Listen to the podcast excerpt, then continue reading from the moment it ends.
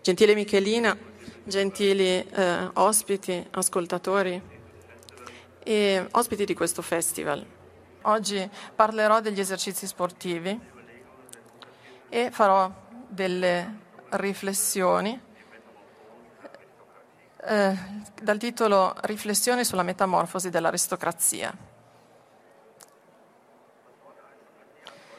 La parola aristocrazia in sé fa riferimento al, all'origine della civiltà greca e quindi all'origine della civiltà europea. Greci, dai greci eh, deriva la matrice dell'atleticismo, dell'atletismo per, eh, per poter capire come l'atleta nella società greca arrivò sulla scena della storia dobbiamo tornare all'era micenea, all'epoca delle guerre arcaiche dell'aristocrazia, in un contesto pre-urbano, eh, contadino. Nell'ottavo secolo ci fu un cambio di mentalità in Grecia che andò di pari passo ad struttu- un cambiamento strutturale della società greca. I vecchi signori della guerra decisero di,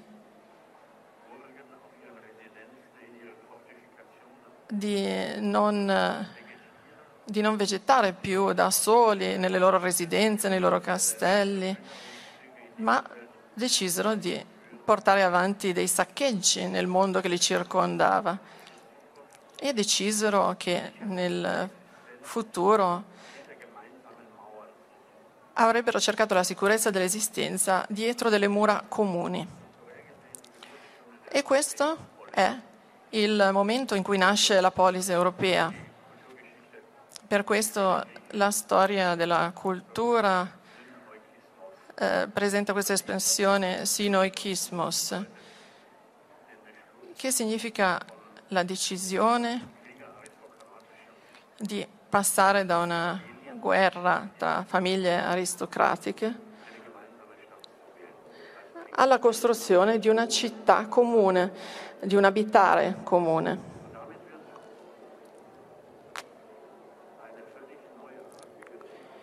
In questo modo si origina una situazione psicopolitica completamente diversa per l'uomo eh, del, dell'Europa futura. I greci cercano di fare qualcosa che non era mai stato tentato prima e che poi eh, ci sarà in Cina con eh, l'invenzione del mandarinato.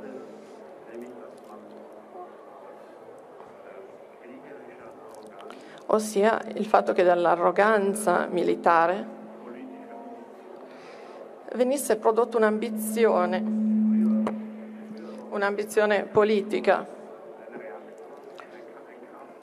quindi una sorta di reattore, una sorta di... Eh, all'interno della quale le arroganze umane potessero essere trasformate nella tensione verso l'eccellenza all'interno della società.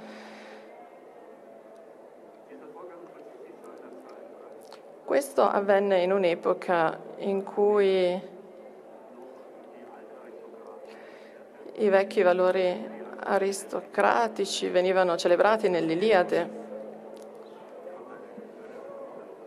C'è un po' di ritorno. E quindi una, un guerriero come Achille eh, viene presentato in forma esemplare nella, come Aristoian, ossia sempre essere il migliore.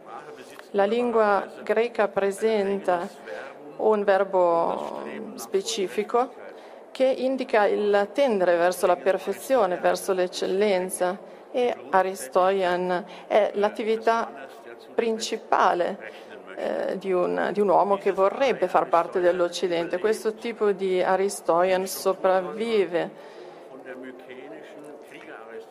dalla, dal tipo di vita dei guerrieri micenei fino alle prime città greche. La città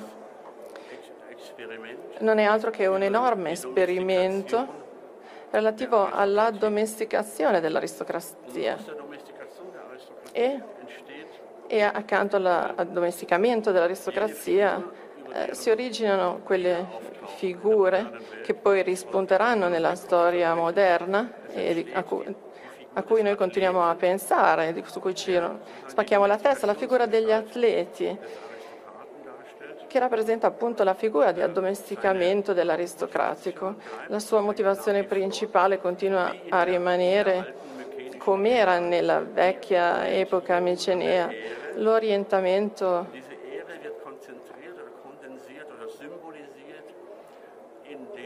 che si concretizza äh, Mann nel- nell'uomo atleta all'interno della città, in un contesto di concorrenza. eh, l'uomo cerca di mostrare la sua superiorità, la sua eccellenza nel confronto con gli altri e questo in greco si esprime con la parola ashlon, aflon. Che significa anche premio. Il premio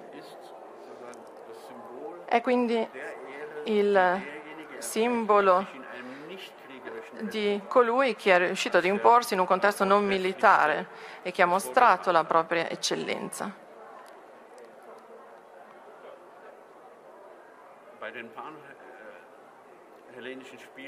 Athener Nei giochi di Atena il premio consisteva in una corona che veniva messa, era una coroncina che veniva messa sulla testa del vincitore. In Olimpia, a Nemea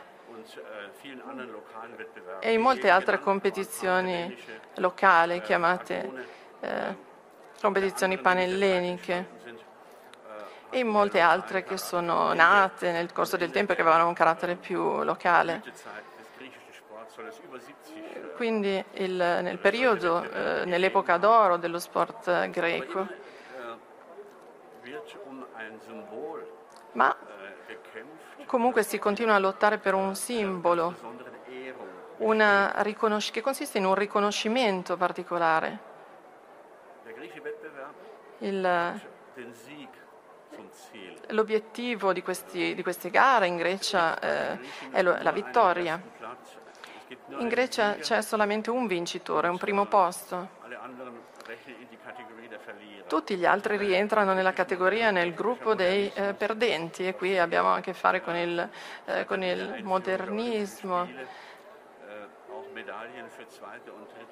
Poi sono state introdotte le medaglie anche per il secondo e il terzo posto, ma si può dire che la medaglia d'argento sia una cosa fatta per umanizzare la vittoria.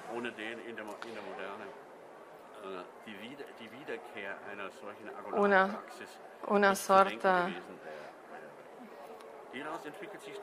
E poi eh, questo- questa cultura agonale si sviluppa eh, drei in Atene a livello architettonico, a livello di articolazione architettonica. Gli elementi architettonici hanno- soddisfano anche una funzione sociologica, lo stadio ad esempio, che poi assume la forma dell'arena moderna. D'altro canto l'Agora, la piazza del mercato, il, eh, noch äh, di cui possiamo vedere un, eh, così, un epigono qua a Modena. Tutti questi luoghi sono dei luoghi all'interno dei quali la motivazione aristocratica mutata, quindi l'ambizione, viene eh, combinata, abbinata alla ricerca del- dell'eccellenza.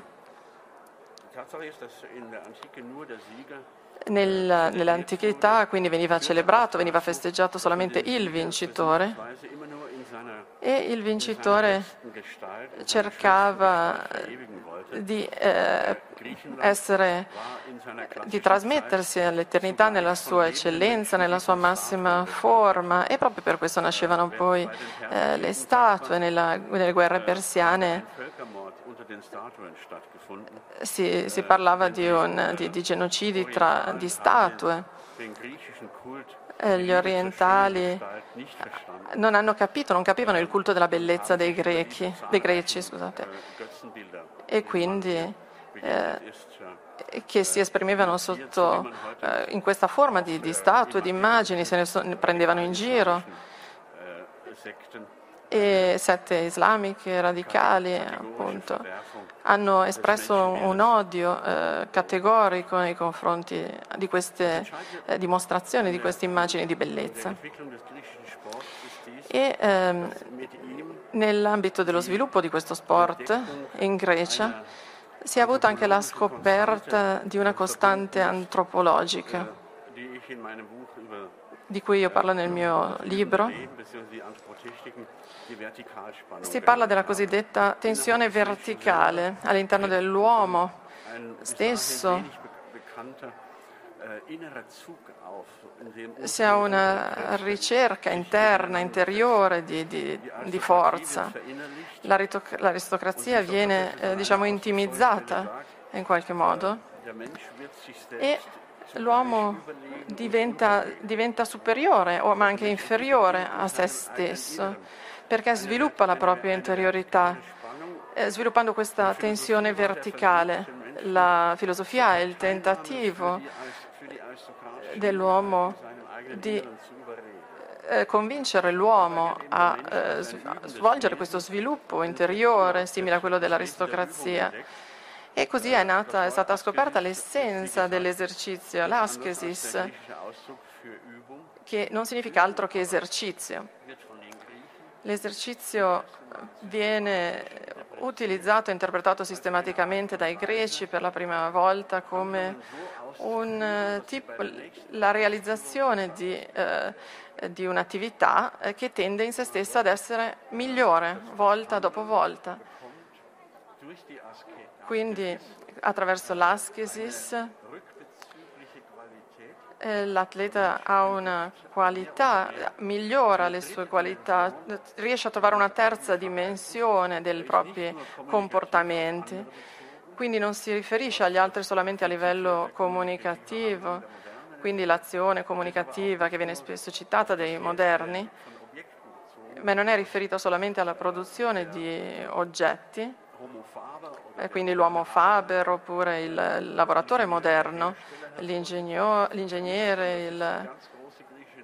Ma questa è una grande scoperta greca che si rifà alla fabbricazione, alla creazione della propria soggettività, all'interno della quale tutte le azioni che vengono eseguite, vengono realizzate, vengono fatte in modo tale che attraverso questo tipo di realizzazione eh, si punta ad un miglioramento continuo, ad un perfezionamento delle proprie azioni. E in questo modo abbiamo una scoperta dell'esercizio del, come matrice antropogenica che contemporaneamente eh, si avvicina ai rituali religiosi, allo sport, ma da, da questo ne derivano altre forme, tipo la filosofia. Quindi abbiamo una nuova eh, diciamo, categorizzazione per fenomeni che eh, erroneamente vengono suddivisi in modo molto rigido. Quando noi parliamo di esercizi, esercizi che noi facciamo a livello sportivo, religioso, artistico, scientifico e militare,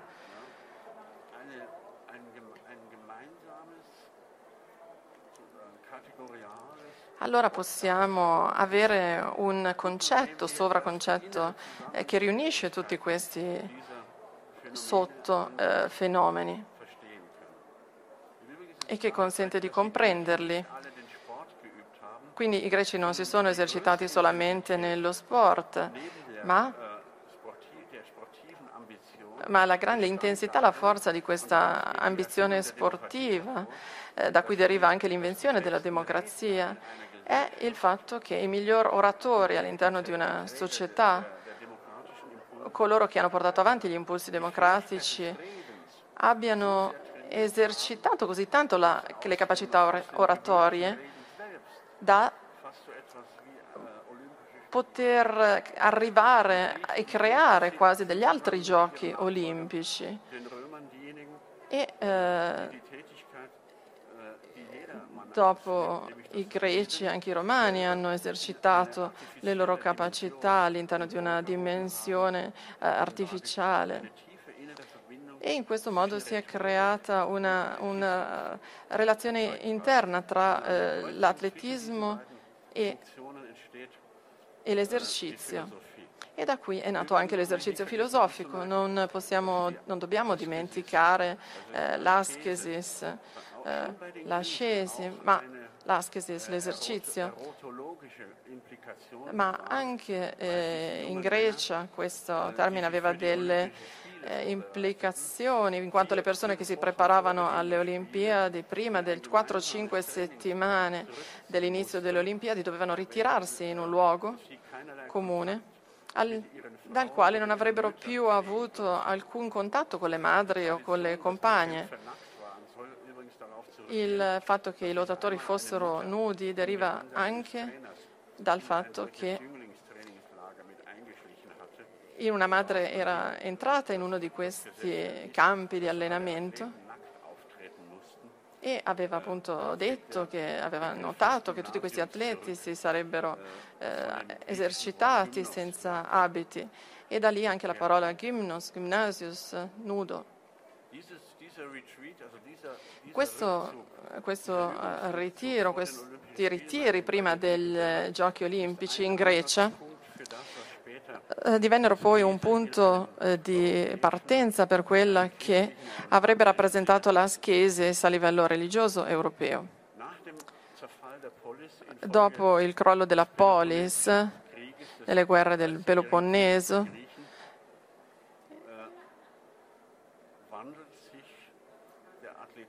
l'atletismo si trasforma passando da un fenomeno, da una disciplina aristocratica, democratica, in una forma più plebea di cultura di massa. Noi notiamo un crollo, un tramonto dell'atletismo e eh, in questo caso ci sono tre gli argomenti. Allora, l'atletismo dei greci eh, subisce un declino a causa dell'inflazione, in quanto nel IV secolo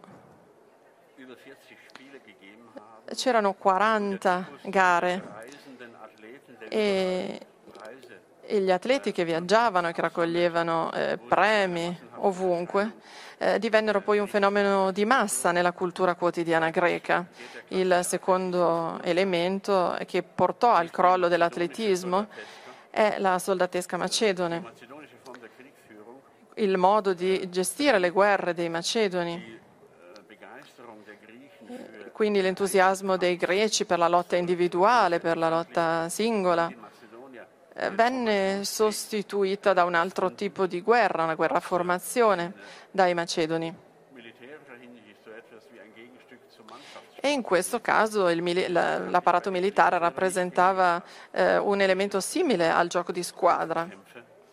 In Grecia c'erano solamente degli atleti singoli, degli atleti individuali, dei lottatori individuali. Questo virus macedone, poi questo virus della squadra iniziò a insinuarsi e passò poi eh, sui campi di battaglia romani e portò ad uno svilimento della lotta singola, quindi ci fu un adattamento in epoca romana della cultura degli stadi greci. E poi anche titoli accademici come doctor, dottore, magister derivano dal, eh, dal lessico militare romano, ma non dalle accademie greche,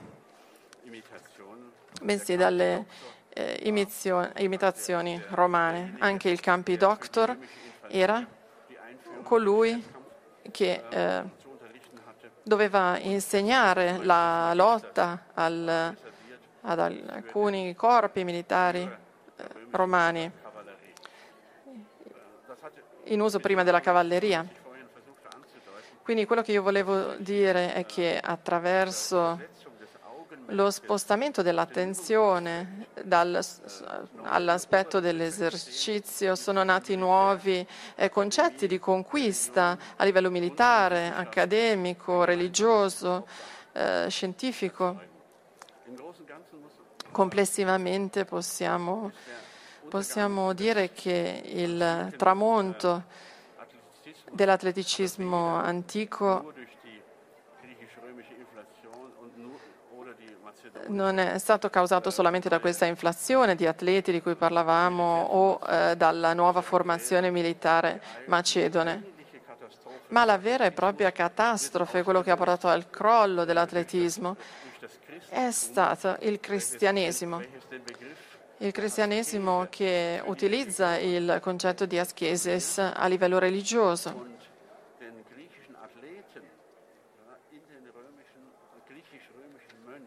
e eh, trasforma gli atleti greci eh, e romani nei monaci.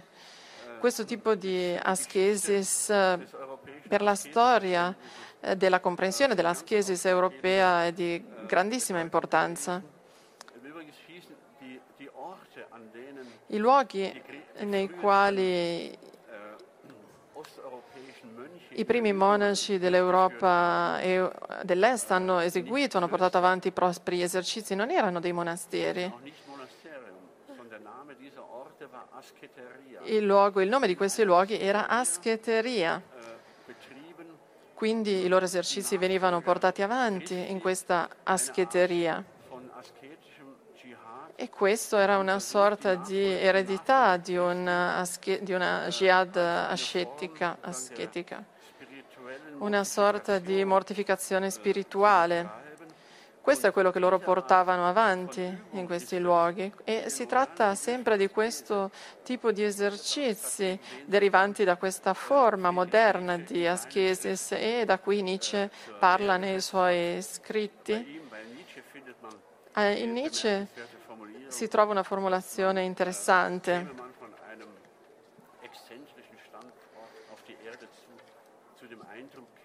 che eh, sarebbe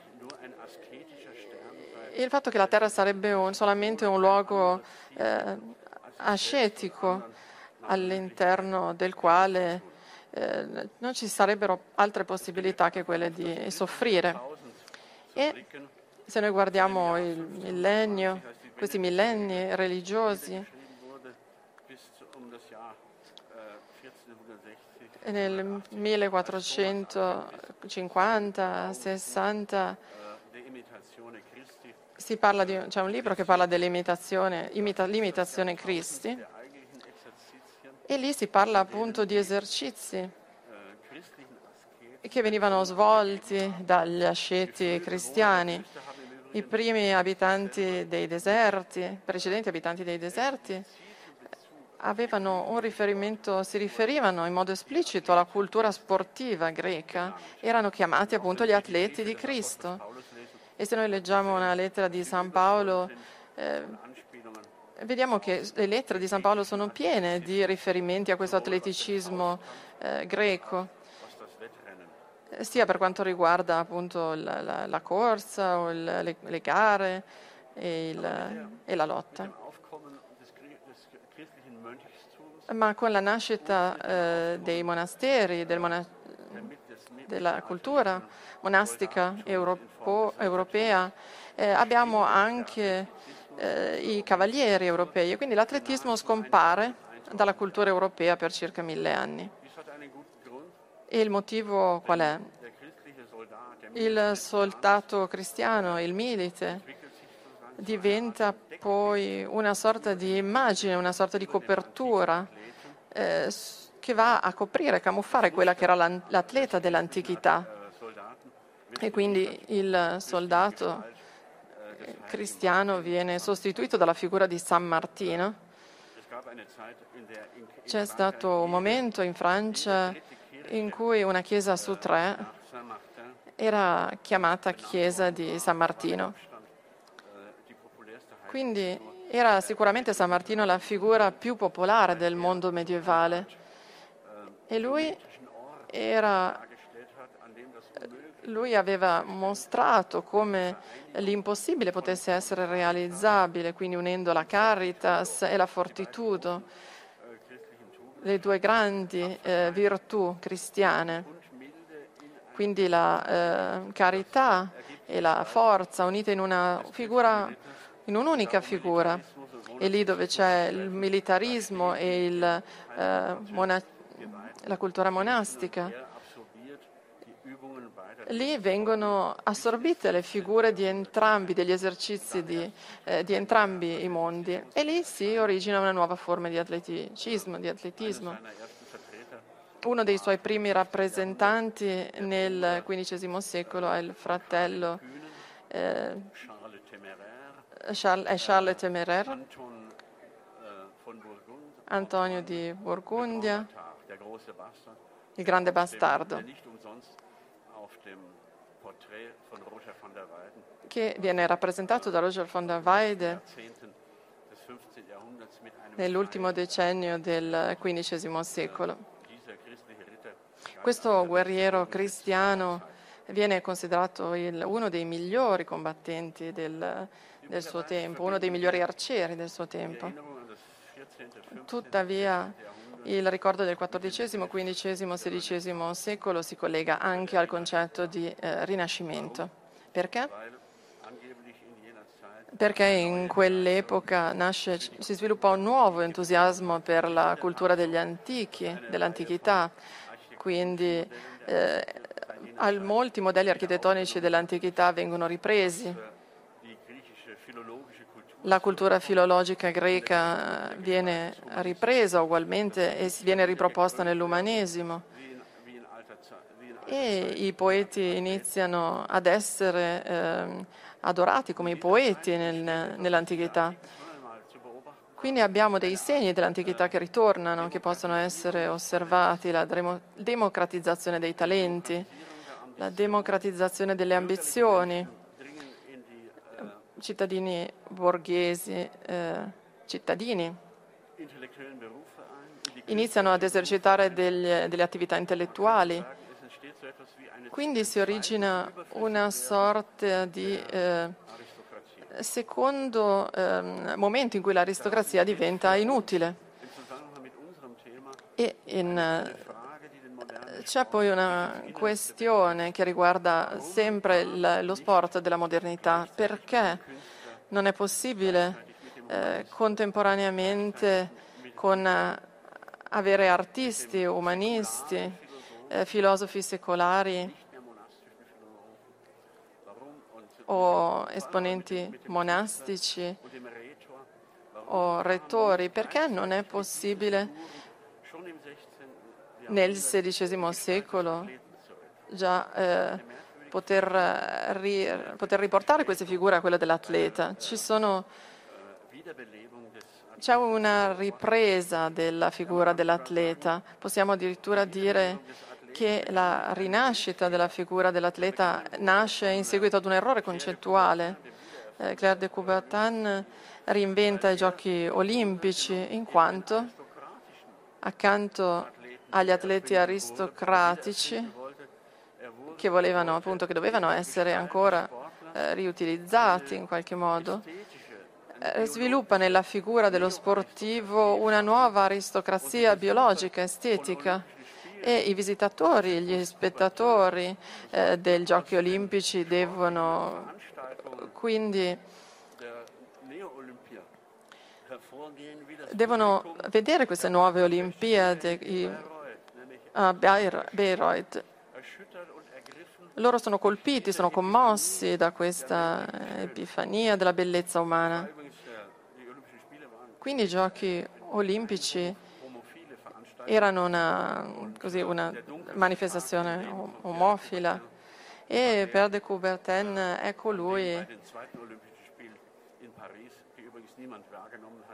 è colui che in occasione dei secondi giochi olimpici a Parigi, a Parigi inserisce anche donne nel gioco del tennis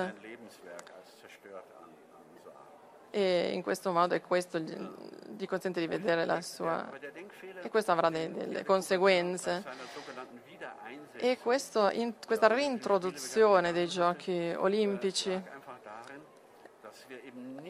è legata al fatto che la figura arcaica dell'atleta, eh, non, eh, per cui, quella per cui era- si era lottato, eh, non è più presente, ma ci colleghiamo adesso ad un- all'atleta che nel IV secolo eh, era diventata epidemica. Quella è la figura a cui si collega,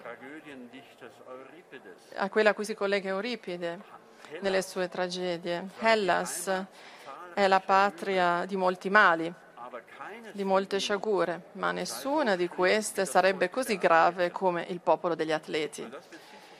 E questo si riferisce alla decadenza dell'atletismo nel IV secolo e proprio a questa grandiosa e particolare decadenza si collegano anche i nuovi giochi olimpici. In ogni nuova eh, manifestazione vengono, vengono ripresi, fatti rivivere dei relitti, eliminati scusate, dei relitti di questo, eh, di questo atletismo originario.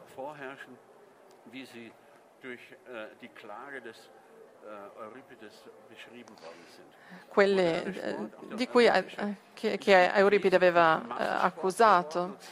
Quindi lo sport è diventato uno sport di massa Äh, der, der, der Zuschauer e dal punto di vista degli spettatori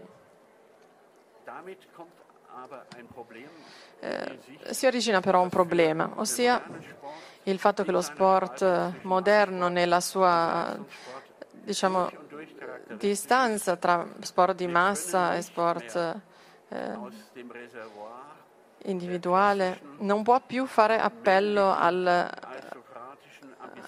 alle ambizioni che erano presenti nel passaggio dal- dagli uomini, dai lottatori aristocratici della polis. Oggi dobbiamo risvegliare delle ambizioni eh, che non siano legate allo sport. Lo sport moderno non è più un reattore, non è più all'interno del quale venivano espresse le forme di megalomanie aristocratiche in, eh, in rapporti civili.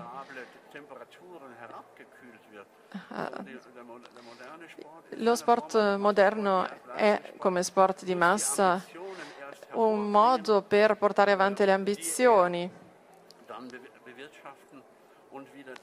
che, vengono, che si vogliono realizzare, ma che si vogliono anche eh, in qualche modo ridimensionare. E questo è il eh, problema della cultura dell'esercizio moderna.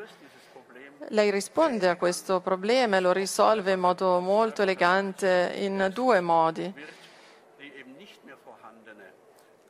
Da un lato, questa motivazione aristocratica che non è più presente viene sostituita da un eh, legame tra il culto del corpo moderno e, un- e programmi narcisisti che l'uomo moderno eh, molto spesso ha.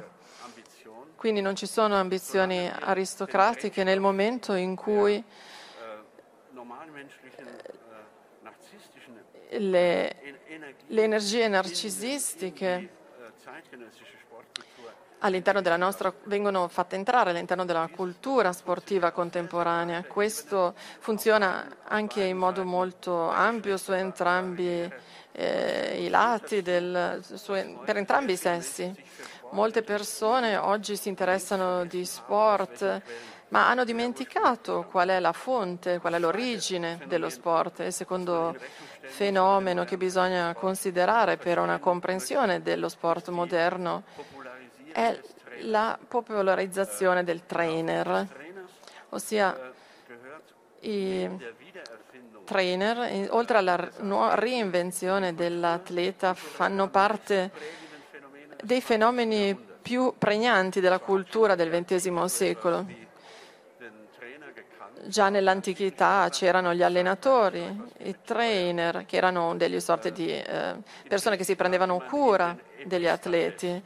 In uh, epistates si diceva in, si, si diceva in greco, quindi colui che eh, è lì il Tertulliano, padre cristiano, eh, scrive una lettera e una, del, del, una, esprime una riflessione estremamente cinica dicendo che i cristiani che, eh, i cristiani che sarebbero eh, stati buttati davanti ai leoni nelle settimane successive, eh, lui ricorda, parla in modo cinico e dice che loro possono essere visti come atleti di Cristo e atleti che avrebbero dovuto appunto pensare al loro trainer, al loro allenatore. Questo significa che senza allenatore, sarebbero andati senza allenatore in questa arena e sarebbero stati mangiati dai leoni. Questi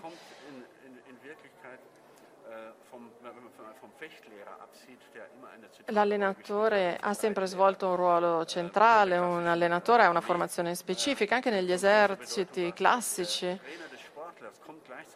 e il, l'allenatore del, dell'atleta accompagna sempre eh, gli atleti, gli sportivi, è una delle figure fondamentali nella eh, cultura, nella civiltà del XX secolo, è colui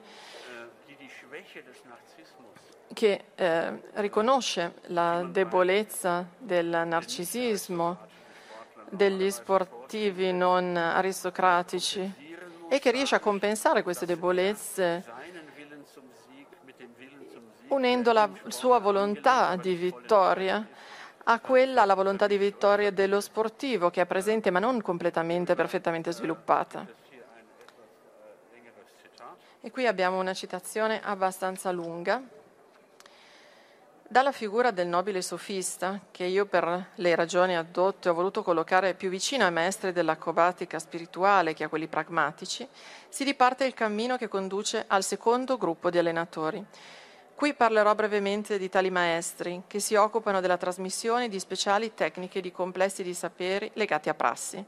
Sembra indispensabile cominciare con l'allenatore degli atleti, perché questo incarna la figura più pregnante nel campo delle improbabilità tecnicamente comunicabili. Come ogni allenatore, anche quello degli atleti assume nei confronti dei suoi protetti una condotta incoraggiante che potrebbe essere definita al meglio come tecnica della combinazione motivazionale. Se già ogni atleta porta con sé autonomamente una bella porzione di volontà da affermarsi, all'allenatore spetta tuttavia il compito di impiantarvi una seconda volontà, la propria, che accresce la prima e la ehm, sostiene durante le sue crisi. Già che dunque una volontà voluta espande la volontà volente, l'atleta può essere portato ai vertici della prestazione, che non avrebbe mai potuto toccare senza la combinazione delle due volontà. Nell'atletismo risiede dunque l'originario campo d'esercizio della spontaneità vincolata, nel quale in seguito, all'insegna del monoteismo, si sarebbero avute strane fioriture come discussioni scolastiche sull'arbitrio libero o servo delibero vel servo arbitrio. Sul campo sportivo questo problema era stato risolto da tempo, prima che i filosofi vi si arrovellassero, i teologi che vogliono comprendere il mistero della contraddizione tra libertà umana e onnipotenza divina, insegnando che noi dobbiamo volere liberamente ciò che Dio vuole che noi vogliamo, non sono consapevoli di norma che così facendo hanno ridotto Dio a una figura epigonale dell'allenatore atletico. La definizione di quest'ultimo è precisamente la seguente. Egli vuole che l'atleta debba volere ciò che egli, l'allenatore, vuole per lui. Inutile ricordare che l'atleta deve volere qualcosa che, sebbene non sia impossibile, è comunque poco probabile, ossia una serie ininterrotta di vittorie.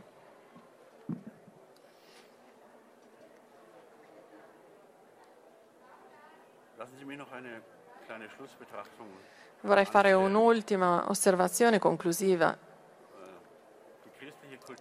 La cultura cristiana e anche la cultura moderna.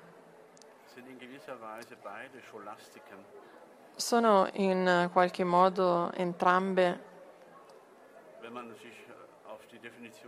kann, eh, scolastiche, se ci si riferische alla definizione del fatto che una scolastica è un sistema di organizzazione di questa tensione verticale che esistono eh, nel- nelle culture più avanzate. L'Europa großes sarebbe un'unica, un grande campo d'allenamento. Uno dei mh, precedenti allenatori, uno dei primi allenatori di questo presente su questi campi è stato Leonardo da Vinci. Non tanto perché eh, lui stesso aveva rappresentato l'idea, incarnato l'idea dell'uomo universale, er ma piuttosto in quanto in qualità di insegnante, di allenatore,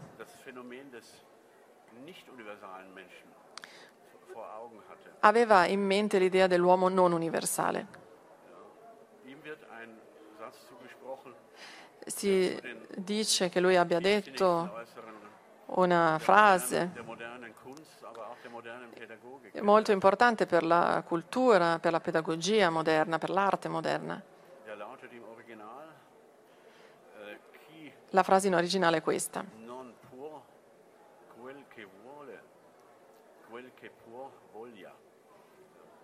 Da beginnt, äh, da beginnt, wenn Sie wollen, E qui ha origine l'idea del- dell'allenamento speciale e del sostegno della valenza individuale.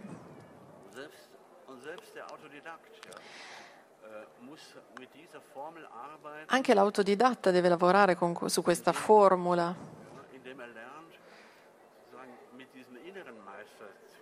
nel momento in cui inizia ad allenarsi con questo maestro interiore.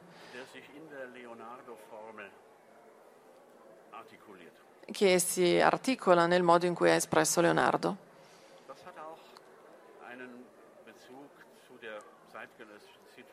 E qui possiamo anche riferirci alla situazione attuale dello sport. Wir sind im 21. Jahrhundert in gewisser Weise wieder dort. Nel XXI secolo in qualche modo siamo ancora lì, im 4. oder 3. Jahrhundert vor Christus gewesen, lì al punto in cui si trovavano le persone nel IV secolo a.C.,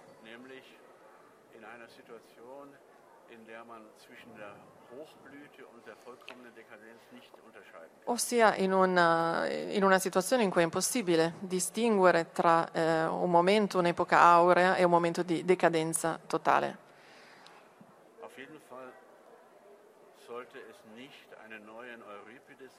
In ogni caso non dovrebbe esserci un nuovo Euripide